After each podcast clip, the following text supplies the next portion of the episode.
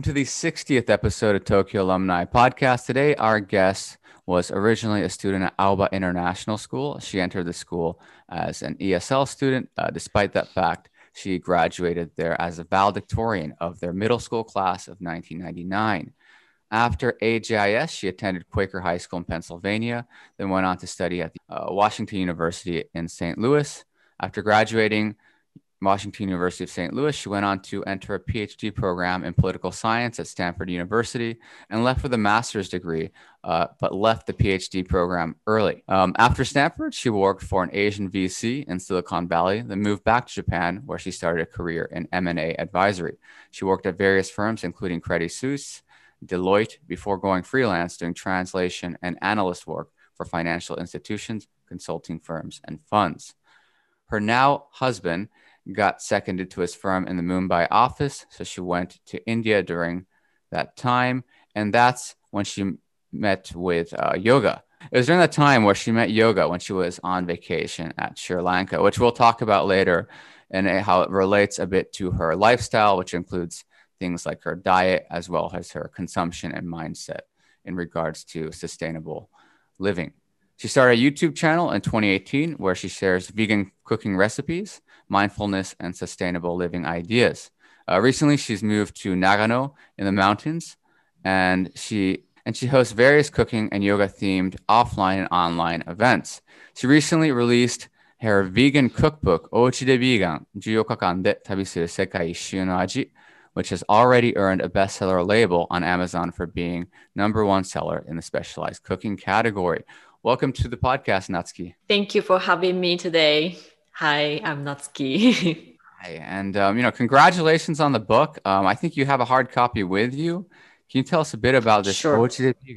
Sure. Uh, so it's my first cookbook ever, and so as um, as you said, I started my YouTube channel in 2018. I don't have any, you know, cooking like chef experience or background or anything like that. I just started posting um, cooking videos, and now I have 83,000 subscribers to my channel. Yeah, and I just published my new cookbook, so I'm very excited. And um, it's a vegan cookbook, so it doesn't use any um, animal based food, but I introduce recipes from 14 different countries and regions and um, it's only in Japanese at this point. But if you have any vegan Japanese friends, uh, maybe you can recommend this book to them. That's really cool. Uh, we were just talking offline how definitely, you know, being vegan, being a vegetarian seems to be something on the rise. My youngest brother's mm-hmm. a vegan. And um, yeah, it's, it's definitely a really cool thing. And we'll talk about your channel a bit later too, because there's kind of these multiple – sort of facets that you're mm. involved in that all seem to sort of overlap in regards to sort of this healthy living, whether it's yoga sure. or, you know, sort of consumption patterns, skincare, and whatnot. Uh, but let's talk a little bit about Natsuki the person first. So um, you have this very unique background where you entered Aoba International School. So you're the second guest we've had uh, with the Aoba background, uh, with very little English um, uh, mm. with an English background. And uh, despite that fact, you graduated as valedictorian. So, can you tell us a bit about sort of the challenges you had uh, joining Aoba and how mm. you overcame those challenges? So, actually, uh, the reason why I entered uh, JIS was because my parents made me take all these like exams, juken, for middle school in Japan. And I didn't pass any of the exams. I didn't get into any school.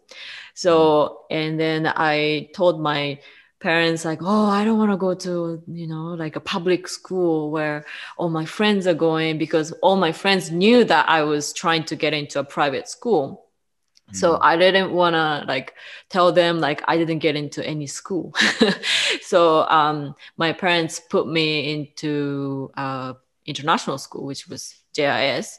And I don't know about now, but at that time, uh, JIS had an ESL program where you could uh, enter without knowing any English at all, which was my case. Right. So, um, like I, I think I knew alphabet, but that was it. So I would go to you know the class, and then everything is taught in English, of course, and teacher would write the homework on whiteboard at the end of the class. And I didn't even know what the homework was, but I would just write it down on my notebook, like, you know, just write it down.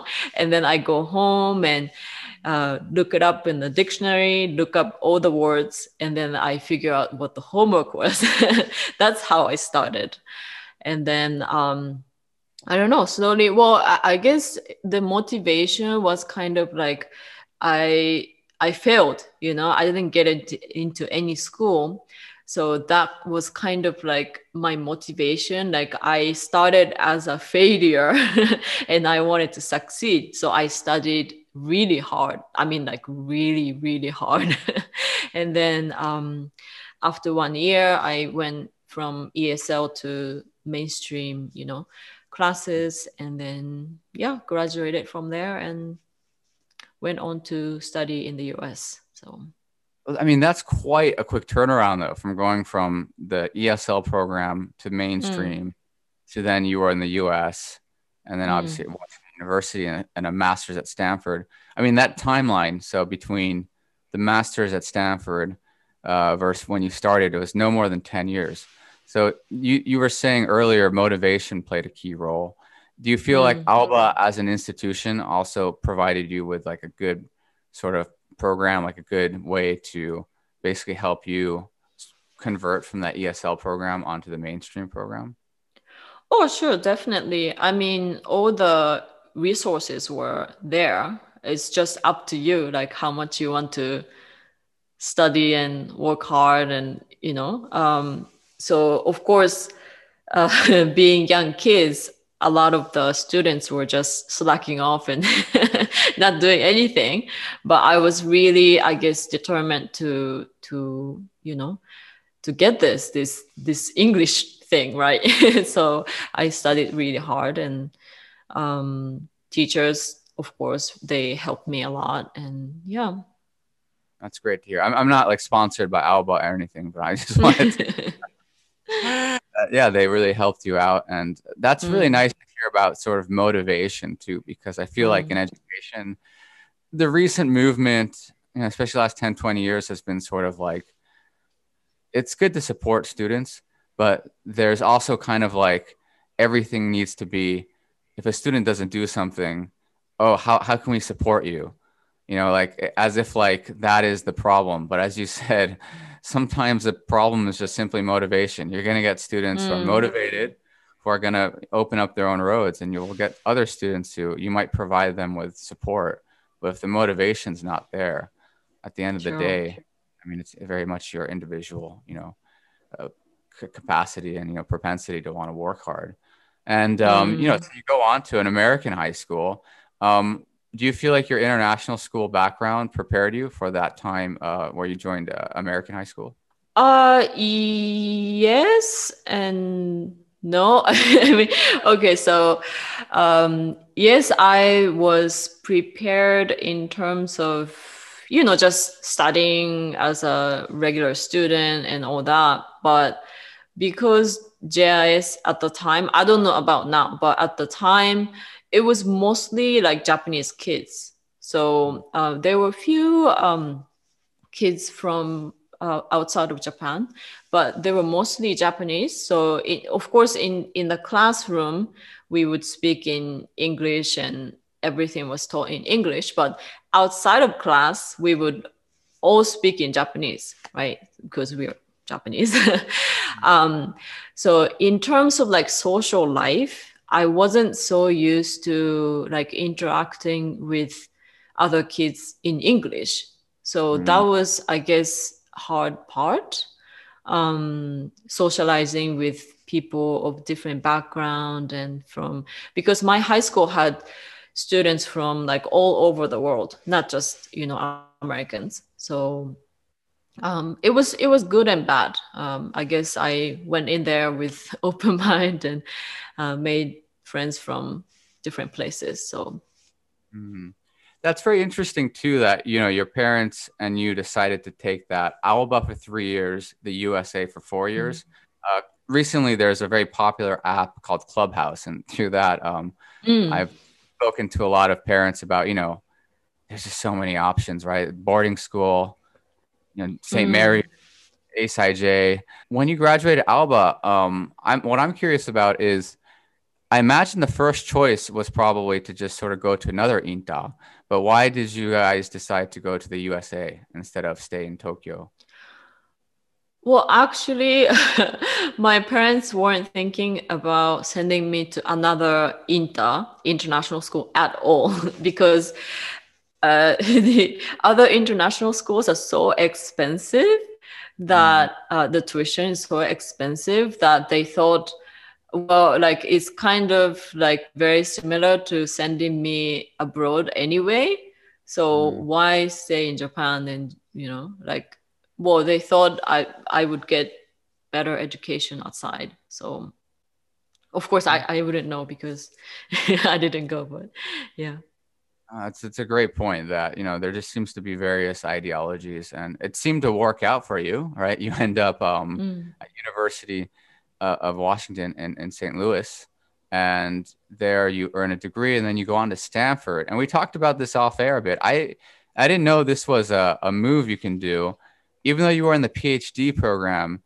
You were able mm. to basically get a master's in political science, and then once you got your master's, you kind of had the option to just just leave so um, we had a guest previously uh, called uh, Yoshi who did something similar, although he stayed in his PhD a bit longer. Do you, looking back, feel like that was the right choice to stop with a master's and not pursue that PhD? I think so, because I saw so many people staying there for so long, like four years, five years. It takes about uh, six years to complete PhD and some people they take even longer like 10 years i don't know um, but anyway so uh, but when you get to like fifth year third year fifth year fourth year like they really don't have any other choice but to stay and stick with it because they haven't worked at all in the regular companies. They don't have any practical skills. So they have to you know stay there and finish their phd and hope that they get a position at another university or at a think tank, like a research institution, something like that. So I guess I didn't want to be in the situation where I don't have any choice, you know? Mm. Um, so I wanted, I, I guess I started to feel very worried that I don't know anything about this world. like I was studying politics and you know science or politics and doing research on you know why why countries go to war why do um, you know certain you know economies work in different ways other than you know these ways whatever.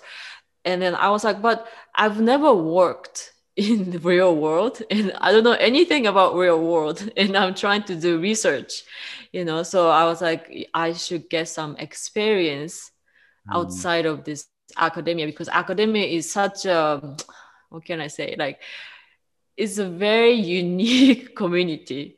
It's mm. kind of different from real world.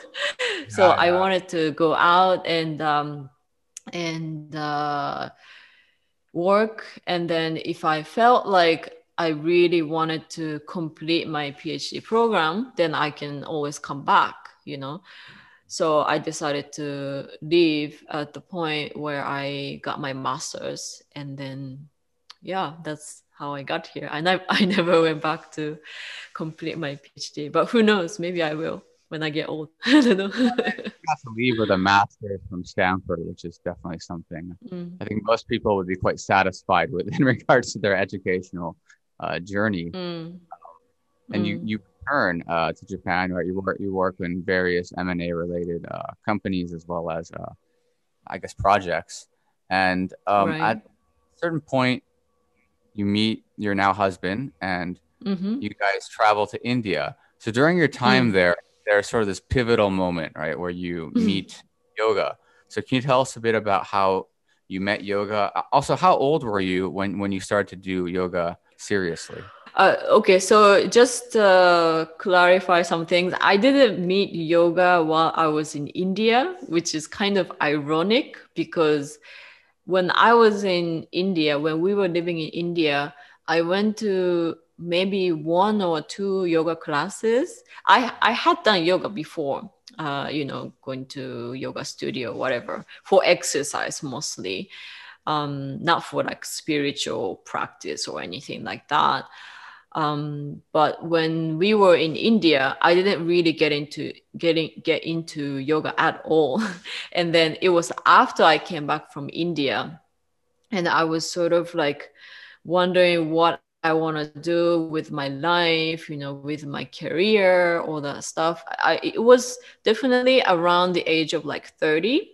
I think women have their little like you know midlife crisis moment when they're in their like approaching age of 30 i guess for mm-hmm. men it's like when they're in their 40s right but for mm-hmm. women it's much earlier so we start to think about like oh like how you know how should we how should i for my career and because i guess for women we have to think about like kids, you know, raising family. So we start thinking about these things much earlier than men. But anyway, so it was around that time, and I decided to take a trip to Sri Lanka just to clear my mind and detox and um, do all that. And at the uh, this Ayurveda resort uh, center in Sri Lanka, they had yoga every morning from I think it was like 5:50 or something, really early in the morning. Yeah. So I would get up every morning around like 5:30 and then just put some clothes on and go to the yoga room and do yoga practice. And in the beginning it wasn't like I didn't really feel much. I was just like, you know, doing exercise. Mm-hmm. But after maybe a week, I started to feel that something was changing definitely inside of me. And then after that, I practiced, I kept my practice. So every morning I do my yoga practice, and that has been uh what like four four years maybe now, four five years. It's been like that. So that's how I met yoga and that's how I continue to practice yoga, I guess. Wow. Well, I mean, that's what I really love about these international, you know, alums interviews. How, you know, one second we're talking about Tokyo, and then we're talking mm-hmm. about Stanford, and now we're talking about you in Sri Lanka, um, mm-hmm. yoga, and um, yoga is obviously a big part of your life. And mm. what you mentioned earlier is there's this difference between approaching yoga with this mindset as it's sort of this exercise, right? Like if you ever mm gym member, they often say, oh, you know, you can do this or that, or you can go to yoga for an hour. How is that different uh, from how you would say that you approach yoga from not just a physical exercise, but a spiritual way? Mm. That's a really good question because I never thought yoga as um, something spiritual. I just I my well before I started really getting into yoga, it was just you know like exercise and maybe getting a little bit flexibility here and there. But uh, after I started to practice it like every morning, I guess the the beginning of realization is your connection with the body because you live your day like every day without really connecting with your body. Like you don't really know your own self you know? Um and i guess the um sort of the first eye-opening event that happened actually at the sri lankan resort was in the uh, yoga class the teacher told us to do headstand I don't know if you're familiar with headstand, but it's kind of like you go upside down and you're on your head. Yeah, I know what it uh, looks like. Yeah, never done it. yeah, yeah.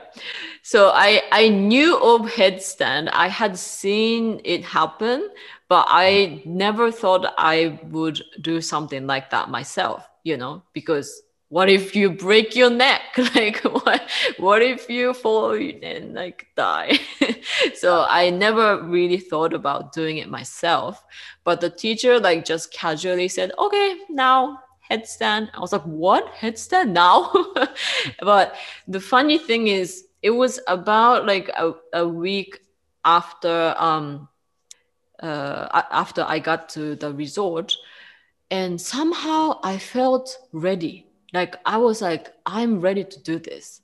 And then i did it and of course it was my first time so i i couldn't do like you know like just like headstand but uh, with teachers support and help i was able to get into the form you know at least. Um, and then at that moment i guess the two things happened one was I real I realized that my body has this potential to do amazing things that you never thought was possible, you know. Mm. And second thing was it's all about fear. It's all it's all in your head. You think oh i cannot do this. Like this is impossible. But if you overcome that fear if you overcome that negative thought negative mindset then anything is possible.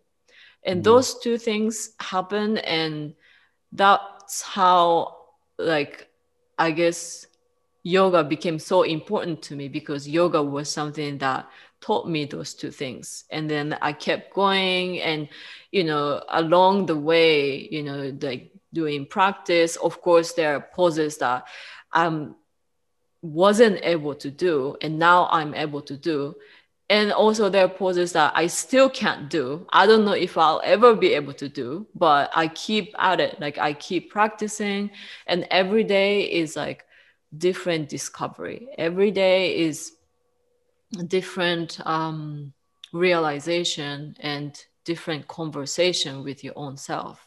So that's how um, yoga works for me and for a, a lot of people, I think. Yeah, I think that's an excellent point you brought up about having a conversation with yourself, right? Especially, mm. especially people are busy, right? In jobs like in Tokyo, it's just people are so busy. It's like, oh, I gotta do this, I gotta do that, and they don't mm. even think about how how they feel um, physically, especially with their own mm. bodies. It's definitely something I can mm. empathize as. Uh, I've had shoulder surgery, I've had uh, two knee surgeries.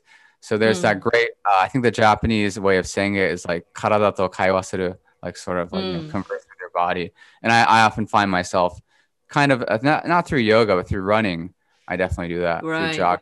Like, right. Okay, how's the knee feeling? Mm. And then I realized sometimes it's not as bad as as maybe I mm. thought it was. mm. So, if funny thing you mentioned that you know you feel the same way when you go running. So I don't think that through doing this like you know like weird poses uh, is the only way you know in terms of um, conversing with your body and discovery what form it doesn't have to be yoga or yoga in terms of doing poses. It could be through meditation it could be through running it could be through just stretching i don't know doing something else. Or it could be just through like cleaning uh, which is a really big ritual in um, buddhist tradition and uh, hindu tradition too i think I feel like there's there's all these sort of facets of that sort of all combined to healthy living. And, and the next mm. one I want to talk about is veganism. So mm. um, off air, we were talking a bit about how you didn't really see yourself in the position you are now in regards to mm. not only being a vegan but writing a book um, about vegan recipes. So how did mm. um, how did this all come about? How did you first turn towards veganism? Yeah, it's interesting because I used to be the biggest meat lover. You know, I used to get Korean barbecue every single week. You know, and I could not end a day without eating meat. I was like that, and I never doubted, you know, like this behavior. I mean, I thought eating meat gives me energy, and mm. I needed to eat meat to have stamina and have energy and get going, all that stuff. Um, but then after I started yoga, um, well, in yoga tradition, vegetarian vegetarianism, being vegetarian is like the norm, and so I was like, oh, maybe I'll give it a try because all these other yogis and yoginis are vegetarian. So I was like, okay, maybe I'll do vegetarian.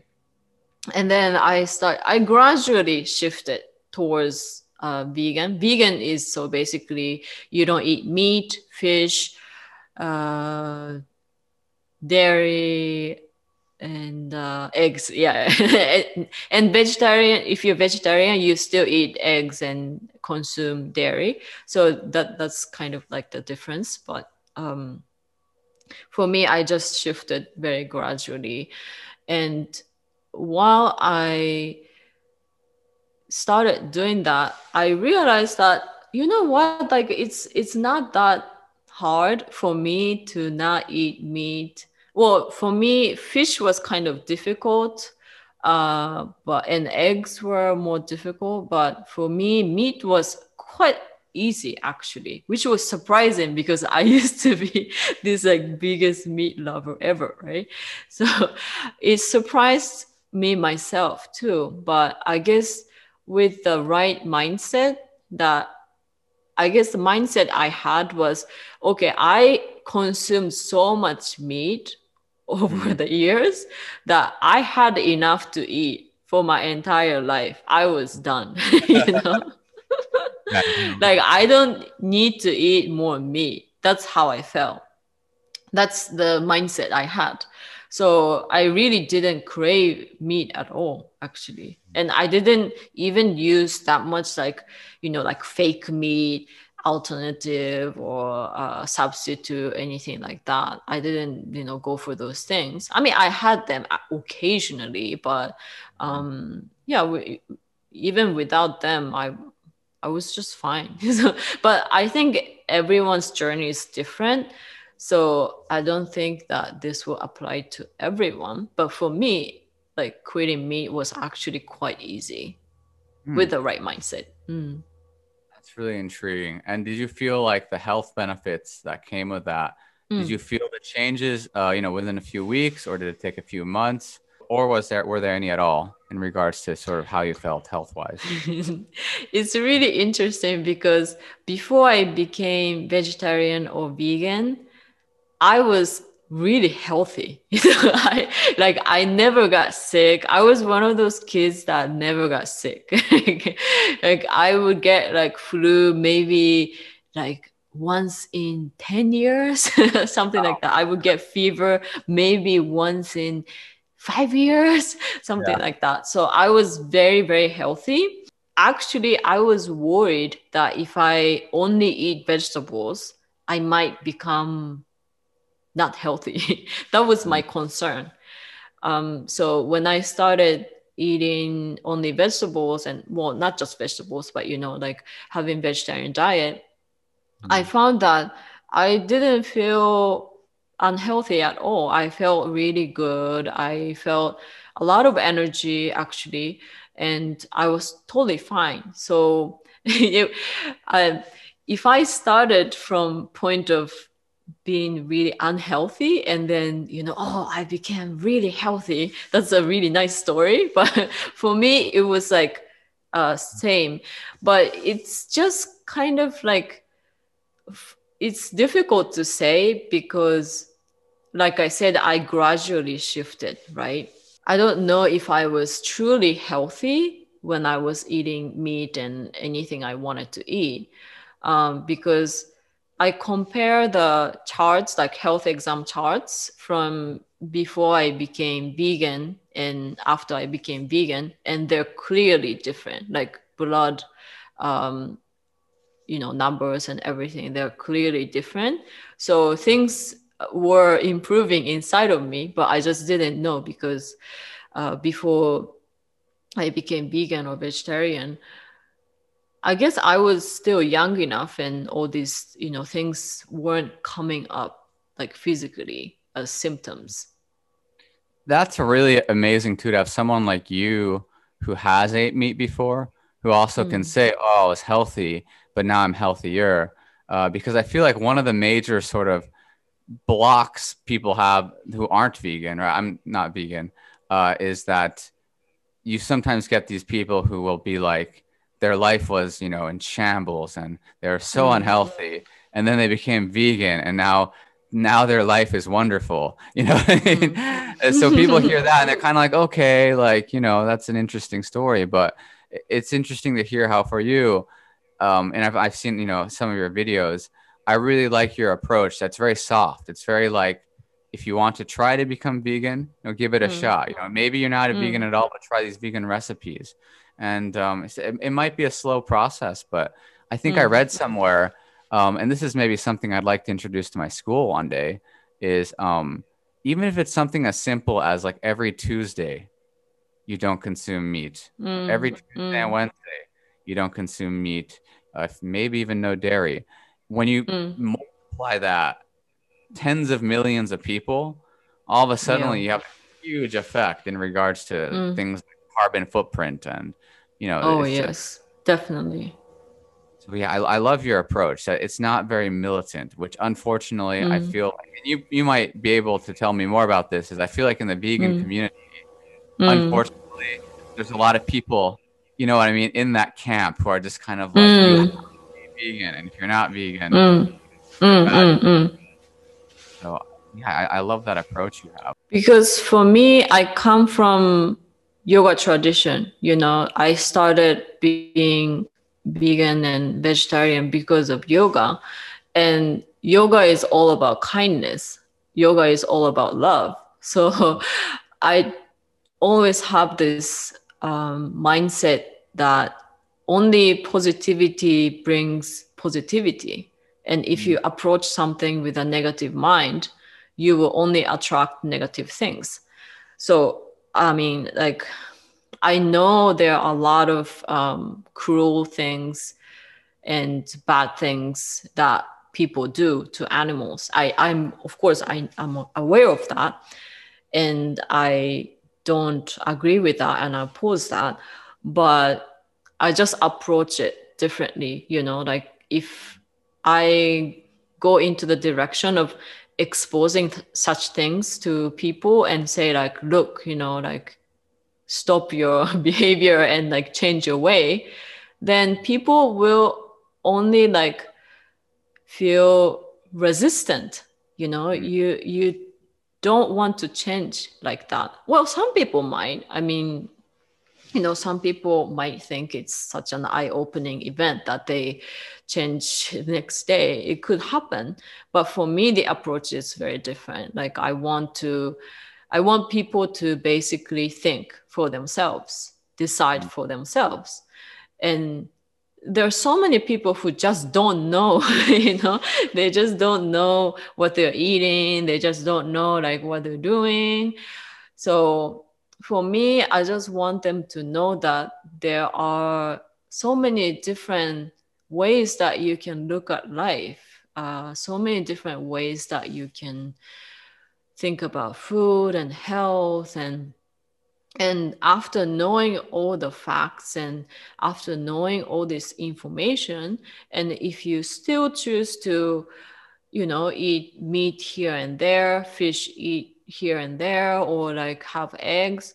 It's your choice you know it's your life and you have all the right to decide what you want to do with yourself and with your family you know. But i just want people to have the courage to to really think and know everything.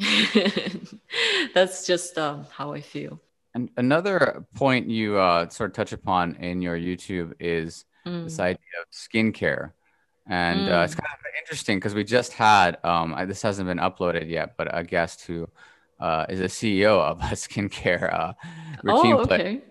but I know you're sort of on the opposite end in the sense that mm. you done. Um, I think the Japanese word was something hada. Was it hadadan danshiki? Hadadanjiki. Mhm. Hadadanshiki, where you know you weren't applying any um, Mm. products on. So can you tell us a bit about that? Because I know my wife. I was just talking to her about this yesterday, and Mm. she was telling me she's heard of this, uh, but she's kind of Mm. scared to, to even try because she has a routine. So, yeah, what what Mm. the deal with the hadadanjiki, and um, is, Mm. should people give it a try? And and what was your uh, experience like? Uh, hadadanjiki is basically where you don't apply anything on your face and no makeup, no soap, no lotion, no serum, no like sunscreen. Well, I mean, you can put some sunscreen on actually, but um, you don't do anything to your face basically. so uh, the idea is well, I suffered with acne for a long time, a long, long time since when I was a teenager up to four years ago when I started Hadadanjiki. I had acne all over my face all the time, like every every day of the year.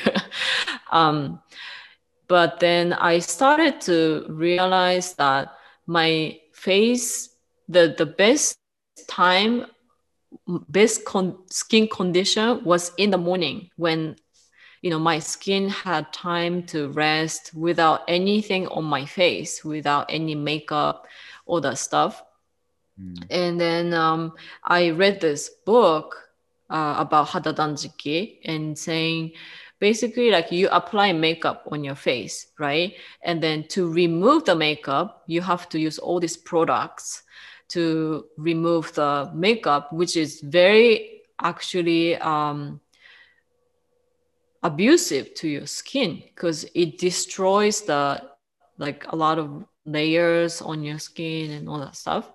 And then you put something lotion, serum, things like that on your face, which you think is doing good for your skin, but it, it actually is not.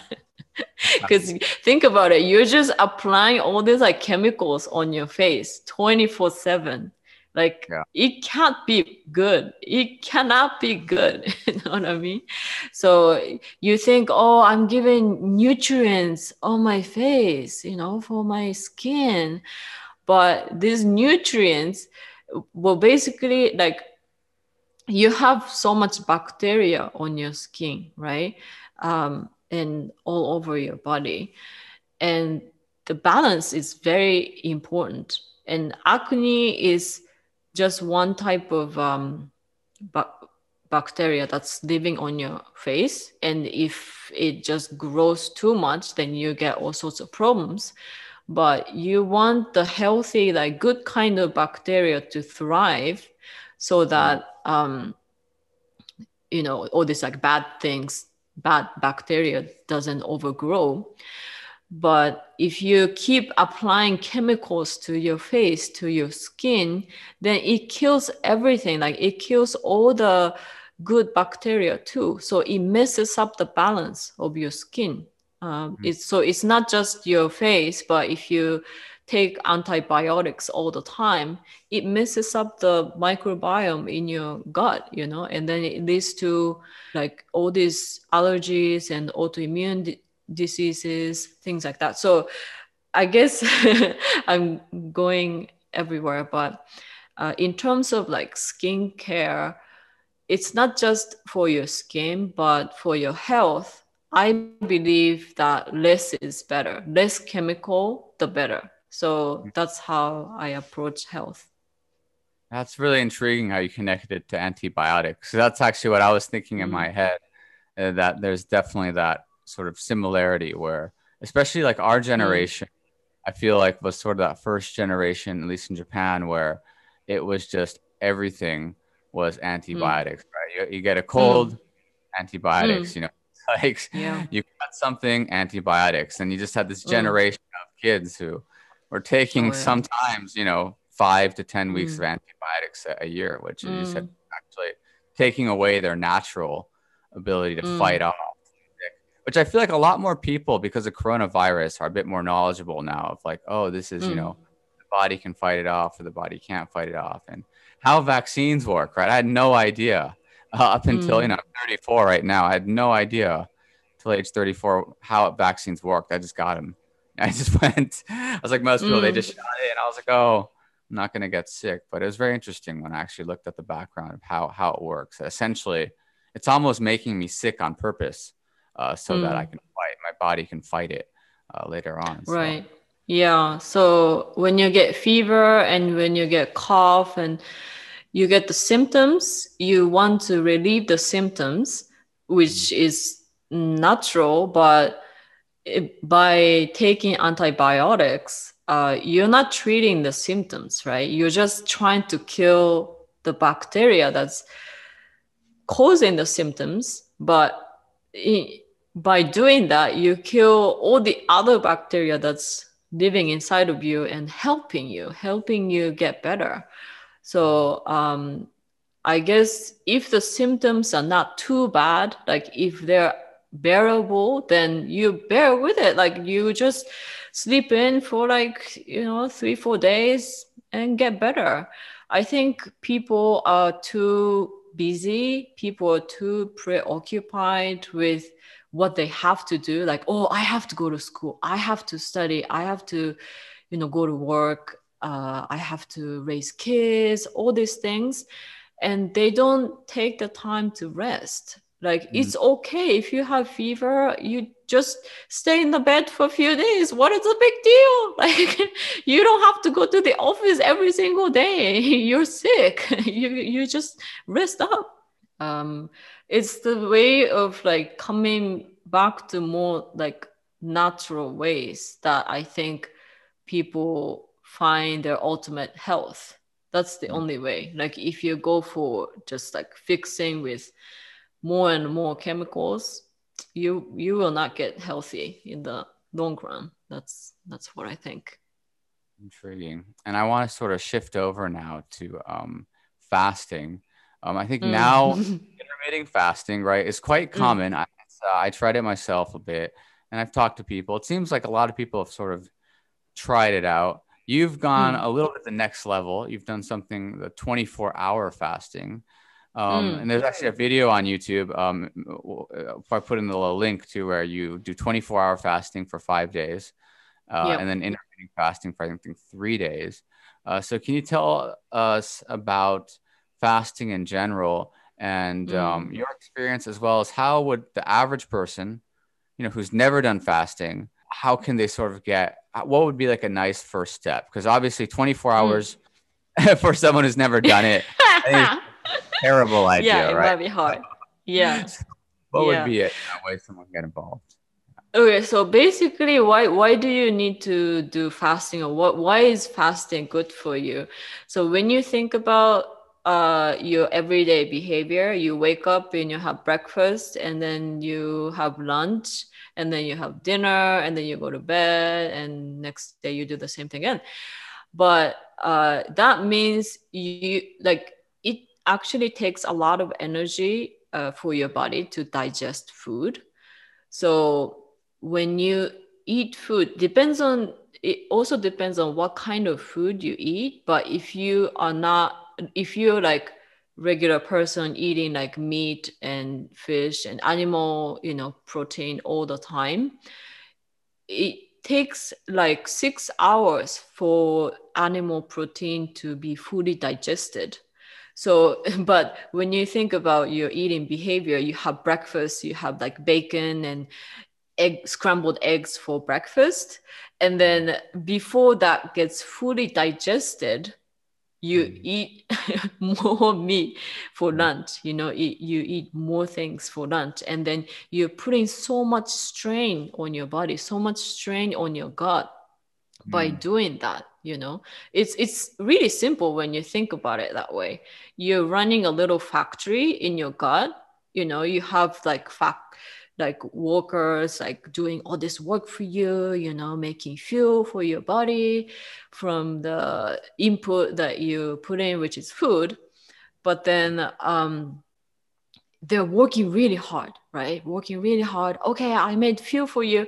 And then you're like okay great. Here's more load for you. Bam, bam, bam. You know, you're doing that like all the time because it's not just three meals, but a lot of people they snack during the day. Like, oh, I had my lunch, but I'm just a little hungry. I'll just have my cake. You know, I'll my I'll have my energy bar. You know, like mm. you're eating all the time. You're eating constantly throughout the day. So fasting is just giving a much needed break to your body for your body, uh, to your gut. So um, it's uh, the longer the better of course you know the time that you're um, not putting anything into your system. So they have they really have the time to fully digest everything and uh, so you your body can absorb the nutrients and you know put the waste out of the system. That's also important right?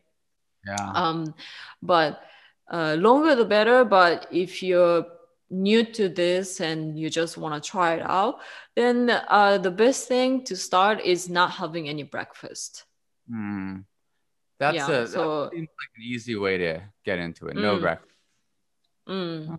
and because uh, there are like moments when you feel hungry, but it's just uh, it's just kind of like feeling of hunger, you know, and you will realize that okay in the morning right about the time when usually you eat breakfast you feel hungry. So what do you do? You eat breakfast. But if you don't eat breakfast yeah you get you feel hungry. But if you don't eat it will go away. You you won't be like hungry until lunchtime.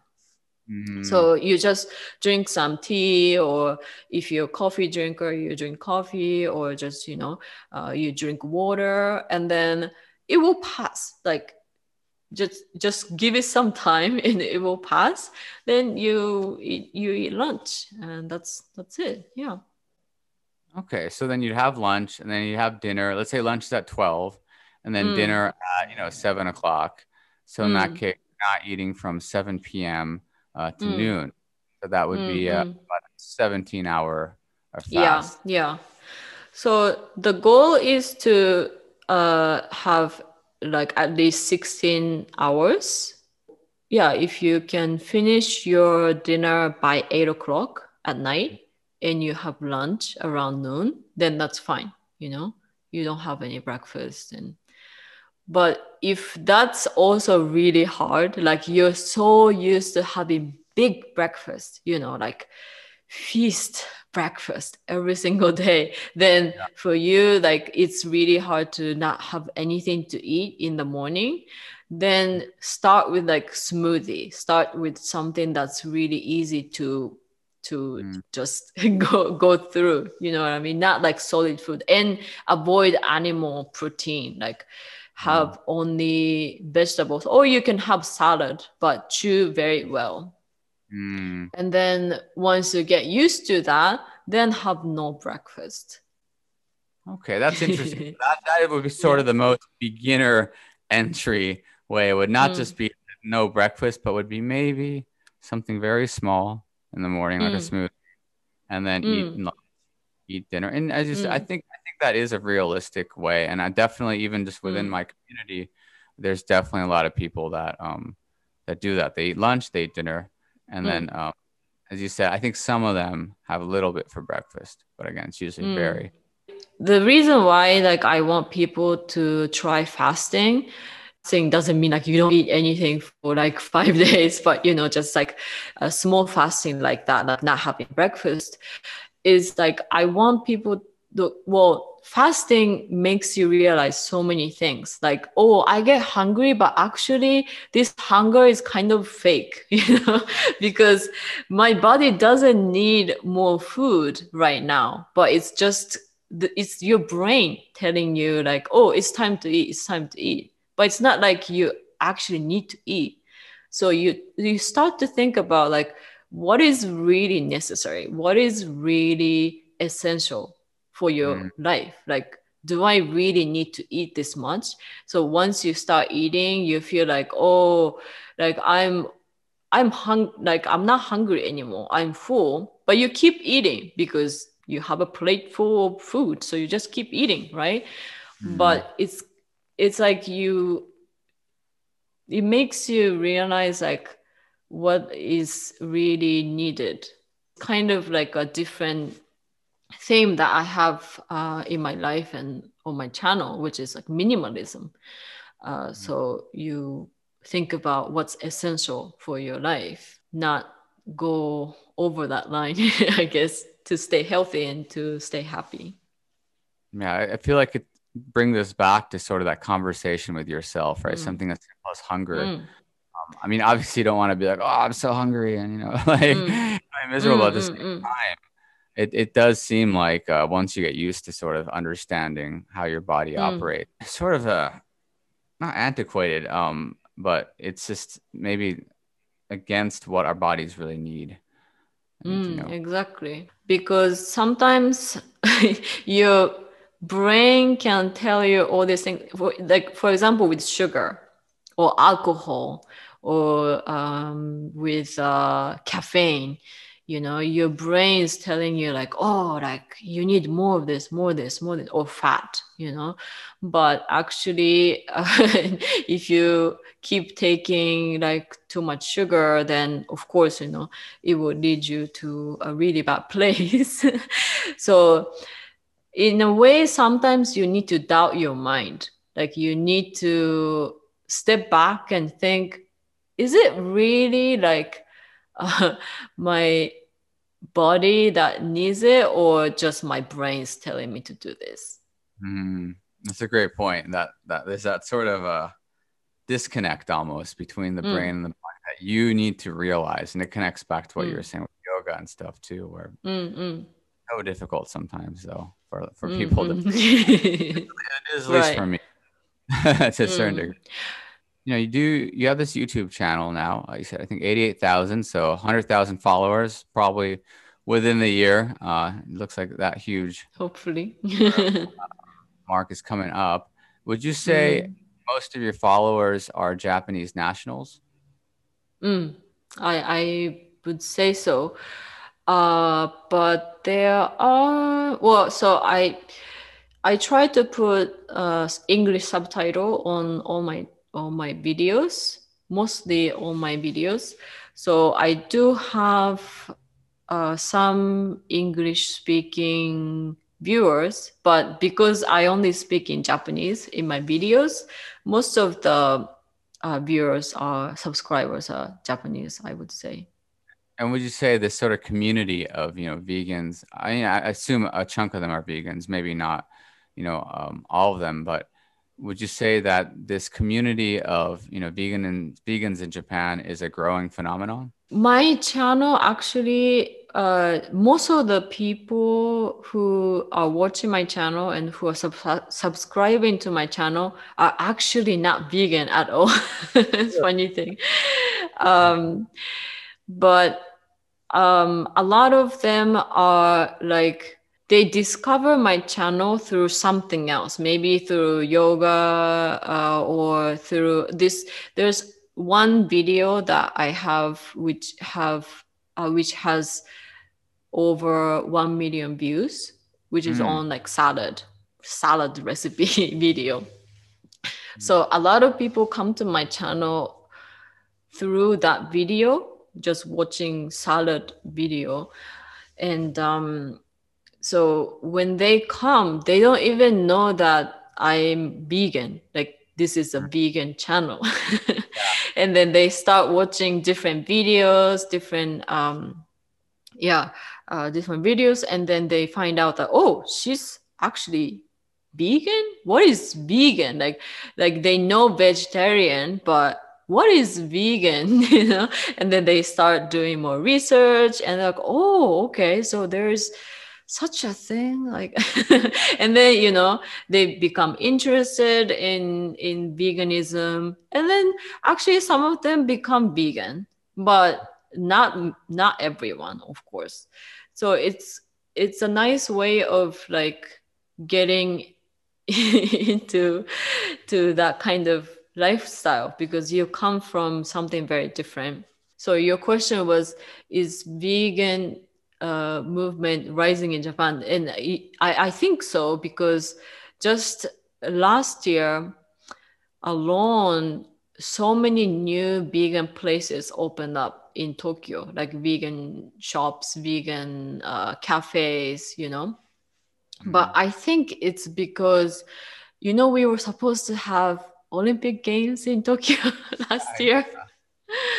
yeah, and uh, over the years, well, years towards 2020, so many tourists, like foreign tourists, were coming to Japan. Mm. So uh, there was a rising demand for vegetarian food and vegan food. And I think a lot of uh, restaurants started to think about, like, oh, like maybe we need to cater these people's demand. Yeah, that's how it started. And big places like Mos Burger now have a plant-based burger, and Doutor has like vegetarian burger you know all these places started to uh, make um, different plant-based products um, big places and uh, so yeah i would say uh, people finding out more and more about uh, plant-based options. But i i would say the big change was before we used to think like you said you know like oh in the uh, vegan camp there are some scary people like extremists who are like well hard diet like animal lovers. I mean i'm not saying like that's a bad thing. I'm just saying like there are those people. And unfortunately that was creating this negative sort of like image you know about vegans Mm. But now people are looking at veganism from the perspective of health and also environment. Like environment has become a really big topic in Japan. And surprisingly, so many people are switching to veganism or thinking about consuming less meat or um, because of the uh, climate change you know mm. so i think that has become the that has brought this like big change to how people see veganism in japan i strongly agree yeah i think that perspective is is definitely huge that people no longer mm. feel like and I, i'm sure you'd agree i feel like in the 90s to a certain degree 2000s my impression as well as my personal experience was sort of like you know you must become a vegan you know or else mm. you're a bad person whereas now mm, it's kind mm, of like mm. there's all these reasons based on science and you know if you don't want to that's okay but mm. you know here, are reasons to become it you know i'm here to you know talk to you more about veganism or vegetarianism right. i think that definitely mm. so that welcomingness and as you said earlier next with yoga and and you know buddhism just sort of not being judgmental is definitely a way to help people jump on board. Mm, so mm, mm. Your, your, channel continues to grow. As I mentioned earlier, probably it'll hit 100 soon. And who knows, right, with the way channels grow nowadays, a year or two from now. Did you find um, at a certain point that you weren't able to really talk to people as much? Because I'm sure in the earlier days, you were able to, you know, if someone comments, you were able to probably give back a comment. So how has mm. that sort of journey been from you from having, you know, a few thousand subscribers to now you know almost a hundred thousand? Uh, yeah, it's an interesting question. Um, but um, for me, number is just a number, right? And it, there's not much uh, difference between having like few thousand subscribers and uh, you know 80 now 3000 subscribers but um biggest I guess biggest difference is when I not not here in the mountains, but when I go to Tokyo, I get noticed a lot now. Like people are like, "Oh, you're Natsuki from Tokyo Beach Life, right?" And people talk to me. So that has been a big change, I guess. But uh, also, um, I started doing like offline events, online and offline events last year. um, connecting with my uh, viewers a lot mm. more. So that has given me more chance to get to know people individually and talk to people and find out like why why they are subscribing yeah. to my channel like you know what what what they find like interesting about my lifestyle and what they're learning so yeah number is just a number but connecting with with people in in a real way is i think mm. more important interesting and uh, this is the last question of the day mm-hmm. um, i i was originally going to ask you you know what is your favorite dish on the book, but I feel like that's too. Mm. I don't want. I don't. You know, and I don't want to diminish the other thirteen. But so I'm. I'm going to sort of modify that to um, you know, for someone like me who's very um, mm. I, I'm, I'm not. I, I don't cook basically. I barely cook. Mm. I, I do a lot of takeaway. But for someone who doesn't cook that much, which one of the 14 dishes would you say is the mm. easiest for someone to mm. prepare? I would say from the Russian section, Mm. Uh, I recommend mushroom stroganoff stew. It's mm. kind of like cream, creamy, little bit sour, uh, creamy mushroom stew kind of thing that you put over, like in the recipe. I put it over rice, but you can put it over like uh, cooked pasta or anything like that. And uh, it's really easy because when you think about cream, creamy sauce like white sauce, uh, if you make with cow milk, it's actually not that easy to make. you can ask your wife, but it's not so easy to make. But yeah. with plant based, I use cashew milk, which mm. is really easy to make. You just put cashew, raw cashew nuts and water in high speed blender, and you just blend it, and you have cashew milk. it's really easy. And you just combine it with mushroom and then cook on uh, in a pan or pot. That's it, and some salt. So mm. it's really easy. And as you heat it, it the the sauce thickens to nice consistency. So you don't need to do anything. You just need to, you know, like. so that's really easy, but it's so creamy. It's so rich. It's so tasty that you cannot believe like this is not from cow milk. It's not like the regular white uh, creamy sauce that you get. So it's it's one dish um, that actually. So when I was making this recipe book, I had photo shoot, of course, and um, my editor who is japanese and she's not vegan she came from tokyo and uh, she tasted all the food I made, yeah. and this was her fa- most favorite dish. So, okay. Yeah. So I mm-hmm. just to add on a bit with the the you know the milk. I know nowadays, I guess in Japanese it'd be tonyu, right? The, any mm. kind of, um, um, mm. nut based milk. Uh, mm, for those who are especially not mm. cooking, like myself, you can also mm. just buy those, right? That's actually what I do. I drink that. You know the the most common one with the sort of blue label on it. It has like the, the almond milk. Yeah. Mm, so mm, mm. almond milk. Yeah, yeah, yeah, yeah. For me, that's been easier because I don't even have a blender. So for someone like me a blender, they are available, sure. right? Mm, yeah, yeah. You can you can make with uh, soy milk, almond milk. Except I think cashew milk thickens a lot better so mm. um, it's much easier to work with. So um, i actually recommend getting a blender. Because if you have a blender you can make smoothies too. Who doesn't That's like smoothies? That's a really good point. and smoothies too i feel like you could have a whole whole episode just on smoothies right? A whole mm. smoothie. Yeah yeah yeah.